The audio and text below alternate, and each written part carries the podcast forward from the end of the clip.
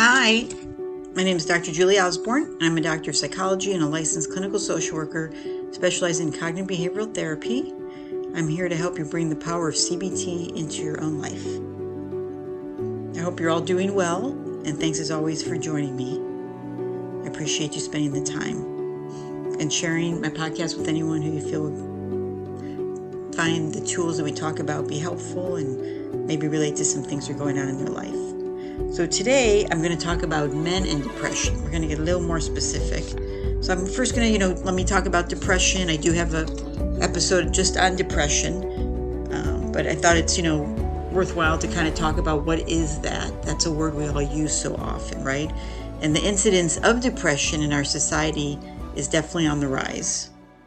And there's recent estimates with research that suggest that as many as one in three of us experience some form of depression within our lifetimes. Others claim that depression may even represent a symptom of our times, which can characterize by feeling alienated, which I think happened a lot with COVID, right? Lacking a strong community, which a lot of people share with me that they don't have that community. And it's different than, I'd say, even when I grew up, you know, in the 60s, 70s, that you know, kids were out playing more. We all knew our neighbors. I know people now that, you know, say they don't even know their next door neighbor and they've lived there for 15 years. So that community bond has changed. Um, and hopeless economic situations for many, which obviously is going on right now with, you know, the price of gas and food going up and people really struggling. Um, you know, especially again with COVID happening, a lot of people had some financial distress with that and are still trying to get back on their feet. So it's normal to feel sad and experience down days occasionally. That's completely normal.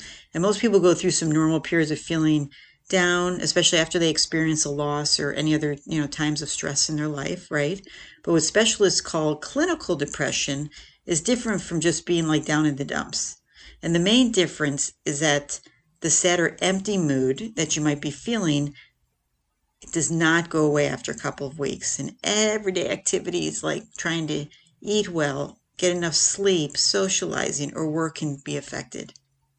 So, people who experience depression describe it as like this agonizing pain that cannot be shaken and seems to have no end in sight. That's why it makes it so difficult. It's just constant. And they feel trapped and talk about having a dark, empty pit in their chest or stomach that just can't seem to be filled. Sometimes de- people that feel depressed suffer so much they may even, you know, contemplate suicide. So, virtually all people with depression complain about reduced energy, difficulty concentrating, and the inability to complete projects. About 80% of depressed people say they have trouble sleeping with frequent nighttime awakening during which they worry about their problems. Many people with depression oversleep during the daytime. Sufferers of this also report that they have had either an increase or decrease in their appetite. Sometimes they gain weight, sometimes they lose weight, about 50% of people with depression say they have symptoms that are worse in the morning and that they feel a bit better by the evening. And half of all people with depression report only one severe episode within their lifetimes, but the remainder may have this happen twice or repeatedly through their lives. And I definitely have clients that have relapsed.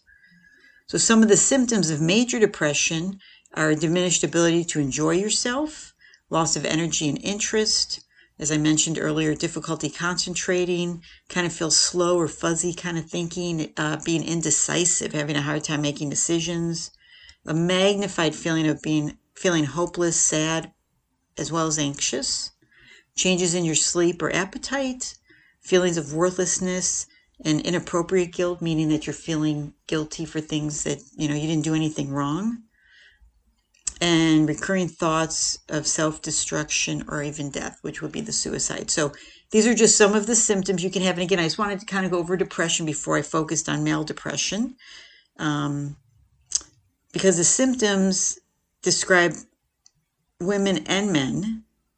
But there's another form of depression, again, which is called male type depression, and has a different set of symptoms. So I thought it'd be interesting to share this with you because, you know, lots of shades of gray, right? Things are not black and white. So let me first talk start off with male depression and then we'll talk about some different symptoms that come along with that. So because of how we're socialized, there's patterns found in our society and depression in men takes on a different look. So men do everything they can to avoid appearing vulnerable, weak, or indecisive. And while women tend to think through or process their feelings when they feel depressed, men tend to take action, right? So men who are depressed usually don't admit to feeling sad, although they may feel fatigued or irritable. And they usually don't have a name for their feelings, but they know they feel maybe even, you know, kind of dead inside or flat or numb. So they turn to activities in order to distract themselves from their sad feelings.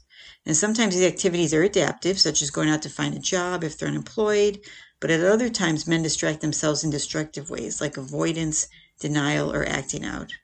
And they're more reluctant to take responsibility for their underlying feelings of sadness, which they don't name or admit to. So let's talk about some of the main ways that men negotiate depression. so, unhappiness with himself is the way I'm going to label this. So, a man dealing with depression may express profound dissatisfaction with himself, his accomplishments in life, and his ability to deal with the challenges of everyday life. His way of framing his life experiences takes on a negative tone, and he may feel that he's missed out on opportunity experienced by others and that he's failed as a protector or provider. He looks on life as the glass half empty and has difficulty rewarding himself for his true life accomplishments, and he may find it's challenging to see his setbacks as only temporary or as an opportunity to overcome his adverse experiences. So, everything I just share with you right now, you can see there's a thousand hot thoughts here, right? That men need to address and understand and figure out what they're thinking that's making them think that they have failed as a protector, as a provider, that they haven't, you know, reached their full potential or done enough to get there. And for men, failure is a huge source of great shame. And when shame comes to dominate your life, the negative thought process is magnified and leads to rage, defensiveness, and self destructive behavior, such as substance abuse. So let me say that again. The negative thought process, right, is magnified and leads to rage, defensiveness, self destructive behavior. So there we talk about that the thought is leading to the behavior, right? So let's stop for a minute and, and realize that when someone is raging, they're defensive and self destructive, they're really running off of their moods because they don't even know or aware of what they're thinking, right? They just feel the shame so that's where the behavior is rage, defensive, self destructive behavior. So let me take a moment again just to review the CBT because that's what we're here to learn is your thoughts create your moods, which affects your behavior and your physical actions. And then your environment's a huge factor. So a man will probably refuse to recognize the underlying problem as depression because that would also be a source of shame. Unfortunately, men would probably be more productive to address their depression by exploring it directly rather than engaging self blame and avoid looking into the true causes of their unhappiness. That makes sense, right? So let's talk about blaming and antagonizing others. So, usually, men in depression defend against their feelings of sadness at all costs. And this leads them down the path of blaming others for their unhappiness, right? If they're not going to look at themselves, they need to need to blame someone else for it then, right?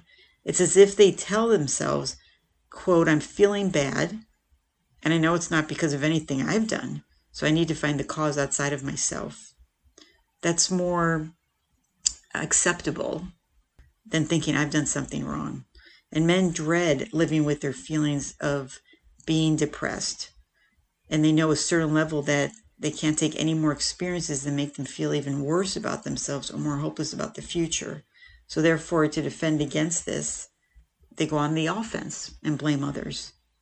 So the main target of men blaming their behavior is usually family, the one that they're closest to, although others may bear the blame as well. So they generate conflict with others seemingly out of the blue, although they may also ruminate over an issue and bring it up again and again without resolving it. Relationships can be sorely tried during this phase if a man is depressed and even result in domestic violence. So during the conflict, he may have a sense of feeling power and give his own feeling of unhappiness a cause and a name. And a target out there is concrete and identifiable, right? So it's easier in a way to deal with than the uneasy feeling of emptiness that he may harbor inside. The drawback to attacking others is that he ends up feeling even more alienated and isolated as the depression magnifies. So, you know, if you're out there taking it out on others and, you know, getting to that extreme with domestic violence or screaming or raging or scaring people, it just feeds into you being more alienated because people are going to withdraw from you. And then you feel more isolated. And then again, the depression just gets worse and worse. Another way that men deal with depression is seeking stimulation. So, depression can represent a threat to a man's traditional sense of masculinity. Men may feel weak, vulnerable, and unable to take action. And this is unacceptable for the men to deal with. So, as a result, they may turn to exaggerated, hypermasculine behavior to address their inner fear of appearing powerless. So they hate feeling ineffective, so they turn to highly stimulating experiences to convince them that they are vital and powerful. So, for this reason, many depressed men engage in substance abuse, look for places to express anger, and seek sexual stimulation. So, a lot of men in depression may drink alcohol to excess because it gives them a temporary experience of well being, a way to escape that dreaded, dead feeling that depression is giving them. And similarly, they may use marijuana or stimulating drugs such as cocaine or methamphetamine. Unfortunately, alcohol and other drugs do give a temporary feeling of euphoria and escape from depression. And because it feels good, many men might go back to it repeatedly until an addictive pattern is established. So I've talked a lot about this where in the cognitive therapy, you know, regarding the thoughts, moods, behaviors, physical reactions, most people live off of their moods and go to their be determines their behavior, right? So I'm depressed, so I'm going to drink. That makes me feel good. Next time I feel depressed, I'm going to go back and do that again, and that's where the addictive behavior uh, or pattern, I should say, um, you know, gets started. Also, anger provides a similar feeling of stimulation, not just psychologically, but actually neurochemically. People report a sense of power and feeling alive during that adrenaline rush they get when they have explosive anger. And sexual experience can provide a similar rush too. However, the result is always the same. It's a temporary feeling of well being, is not a cure for the underlying depression. In fact, it distracts the people from engaging in behavior that will address the depression in a healthy and more permanent way. So it's just like it's a mess, right? I mean, nothing's working. They're not getting anywhere, and they're just going from mood to behavior, mood to behavior. Another way that men deal with depression is avoiding and escaping. So when people feel bad, it's normal to you want to try to find a way to escape from the negative experience, right? However, depression can be addressed therapeutically, obviously, and to avoid dealing with it just perpetuates it. So men in depression may engage in an infinite variety of avoidance or escape behaviors, anything to take the time so that they don't have to face the empty feelings of their depression. So an example is someone, a man that's depressed may zone out for extended periods of time. He may spend hours online, watch TV or reading. He may drink excessively or use drugs. He may have a series of sexual affairs. He may lose himself in his work. There are healthier strategies for dealing with depression. That's what we're here to talk about, right? So, you know, as they say, you know, what you resist persists. So, the longer a man resists getting help and really looking at what's going on in his life, all of this stuff will persist. The depression will persist, the behaviors will persist. So let's talk about some healthy ways to address male depression. So, if you're a male and you're feeling depressed, you want to give yourself permission to feel depressed. There's no shame in having a condition that so many people experience within the course of their lives. And accepting the reality of it will allow you to find better solutions to deal with it. So, that is step one. And then you want to learn how to describe your feelings. So remember in the Mind Over Mood book that I use, there's a whole there's a mood list. We talk about rating your moods and feelings. I use both words interchangeably. So learning how to describe your feelings, you know, again, there's a mood list in the Mind Over Mood book. We rate them. You know, the focus is to feel better by changing the way you think. So we do want to address your feelings. And throughout the course of the day, take out some time to describe your mood at the moment. Just ask yourself, how am I feeling? If you understand your feelings, you can have an effective tool for having more control over your life and making better decisions because then you can say, okay, why am I feeling depressed or scared or sad or worthless? So you can start identifying those hot thoughts and then we can start working with those. Another great way to address your depression is to redefine what masculinity really means. What it really means is being a whole person, being flexible, adaptive, using every tool at your disposal for living an effective life. So a healthy man knows when to exert control and when to yield control. He knows that true intimacy keeps him healthy. Try not to set difficult goals for yourself or to take on more responsibilities than you can realistically handle when you're going through depression and break large tasks into smaller ones. You want to set priorities and take things one at a time. You have to be honest with yourself and say, you know what, I got enough on my plate right now and I'm not going to take on anything else. You also want to realize, which is what we're here to talk about again with CBT, that you have lots and lots of negative thoughts, and most of them are hot. Most of them are not 100% true. You want to become conscious of your thoughts and then identify if they're facts or hot thoughts so we can start having more balanced thinking. Sometimes you want to do things to distract yourself, and that's okay. If you're in the moment that you just say, I can't, you know, walk through this and figure everything out, distraction is also a tool. You just don't want to do it 24 7. And when you have negative thoughts about your own life, you want to remind yourself of all the positive things you do have, which is about being grateful. So it's not about thinking positively only, but getting back to that gratitude and thinking about that, you know, you may have everything you need, even if you don't have everything you want, and how grateful you are for the things you do have. You also want to postpone important life decisions until your depression is under control. So if you have to make major decisions, I would, you know, suggest consulting others who can be trusted and can take an objective view of the situation and help you make that decision. It's also really important to avoid using alcohol, drugs, or any other addictions when you're depressed. And other addictions could be excessive work, pornography, video games. Those are just some examples.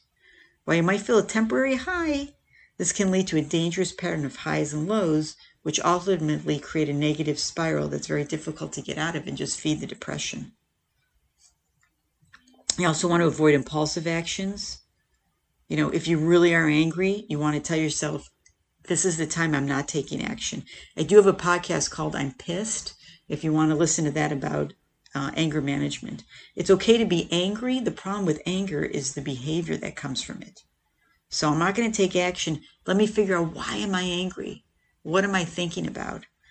And underlying your anger, you tend to feel hurt, frustrated, and scared.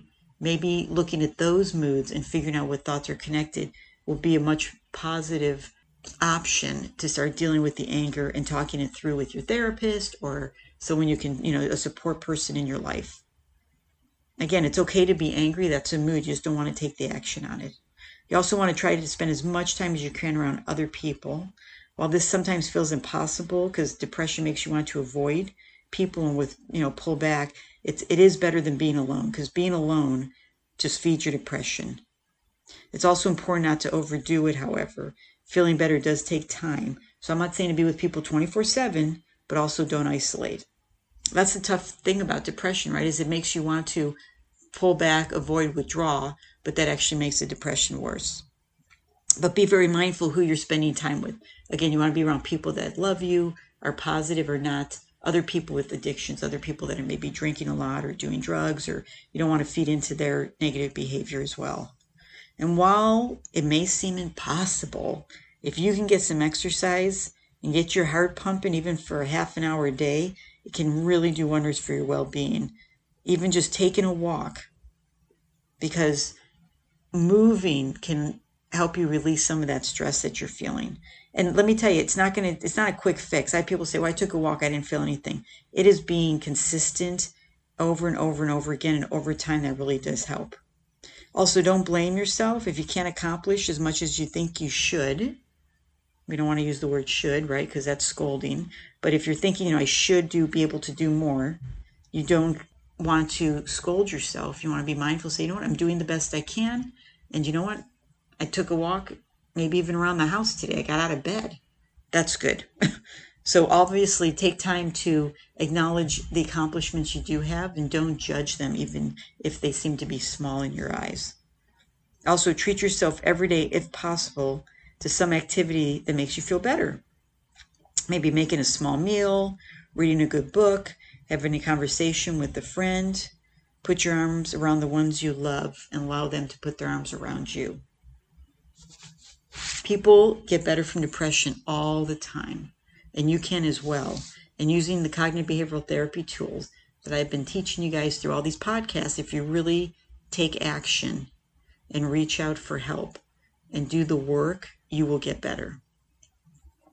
So, just to finish up here, I want to give you some questions that you can just answer yes or no to to see if you are depressed or if the, a man in your life may be depressed and doesn't realize they're keeping it a secret. So, if at least half of the questions I'm going to give you, you answer yes, it probably is helpful to reach out, find a therapist, and discuss some treatment strategies. And if you want to find a cognitive behavioral therapist, you can always reach out to me. I can give you some referrals. And you can always go to feelinggoodinstitute.com. That is a website I'm connected with that is based on the work by Dr. David Burns. His book is Feeling Good, Feeling Great, which are excellent. And you can always just put in the zip code and find a therapist in your area. Personally, I work with people in California, in Colorado, in South Carolina, in New Jersey. So I am able to do therapy in some other states as well if you want to reach out. But if I'm not in those states, you can also find one by looking through the uh, feelinggoodinstitute.com website. So let me ask you, I'm going to give you the questions to ask yourself if there's a man in your life that's secretly depressed, or obviously if it might be just for yourself. So, number one is Does he harshly criticize himself? Number two, is he highly sensitive to the idea of being criticized or looking bad? Number three, does he have a limited vocabulary to describe his feelings? Number four, does he avoid situations where it might appear that he is failing? Number five, does he blame others for his bad moods? Number six, does he demand respect without earning respect? Number seven, does he insist that all of his problems will be solved as only you would change? Number eight, is he suspicious and guarded? Number nine, is he a perfectionist? Number 10, does he have addictive tendencies? Substances, TV, the internet, video games. Number 11, is he a workaholic? Number 12, does he engage in high risk behaviors like driving fast or spending money unwisely? Number 13, does he insist that everything is fine when it's not? Number 14, does he avoid talking about relationship issues that need to be addressed? Number 15, does he seem discouraged about the future? And number 16, does he feel that everything is going to be wrong no matter how hard he tries? So again, if you answered yes to at least eight of the 16, then I would say for yourself to find a therapist if it's someone in your life, hopefully you can find a way to sit down or even pass along this podcast to them, and maybe they will be open to at least talking to somebody. And let me just say about talking to somebody is it can be a real difficult conversation for a lot of people going to therapy because a lot of people think that if I need help, then I'm weak and I'm a failure. And I've always looked at people going for help as the strong people. That, that, that is weak people don't show up. Strong people show up and say, I need some help. Things aren't going right. I want my life better. That takes strength. That takes courage. That is not a weakness. So if you think getting help is a weakness, that's a hot thought. and I have a lot of evidence to go against that. So I hope this was helpful. Again, if you share with others how you're feeling, you're probably going to find more people are feeling the same way you are, and you won't feel so alone. So that's it for today.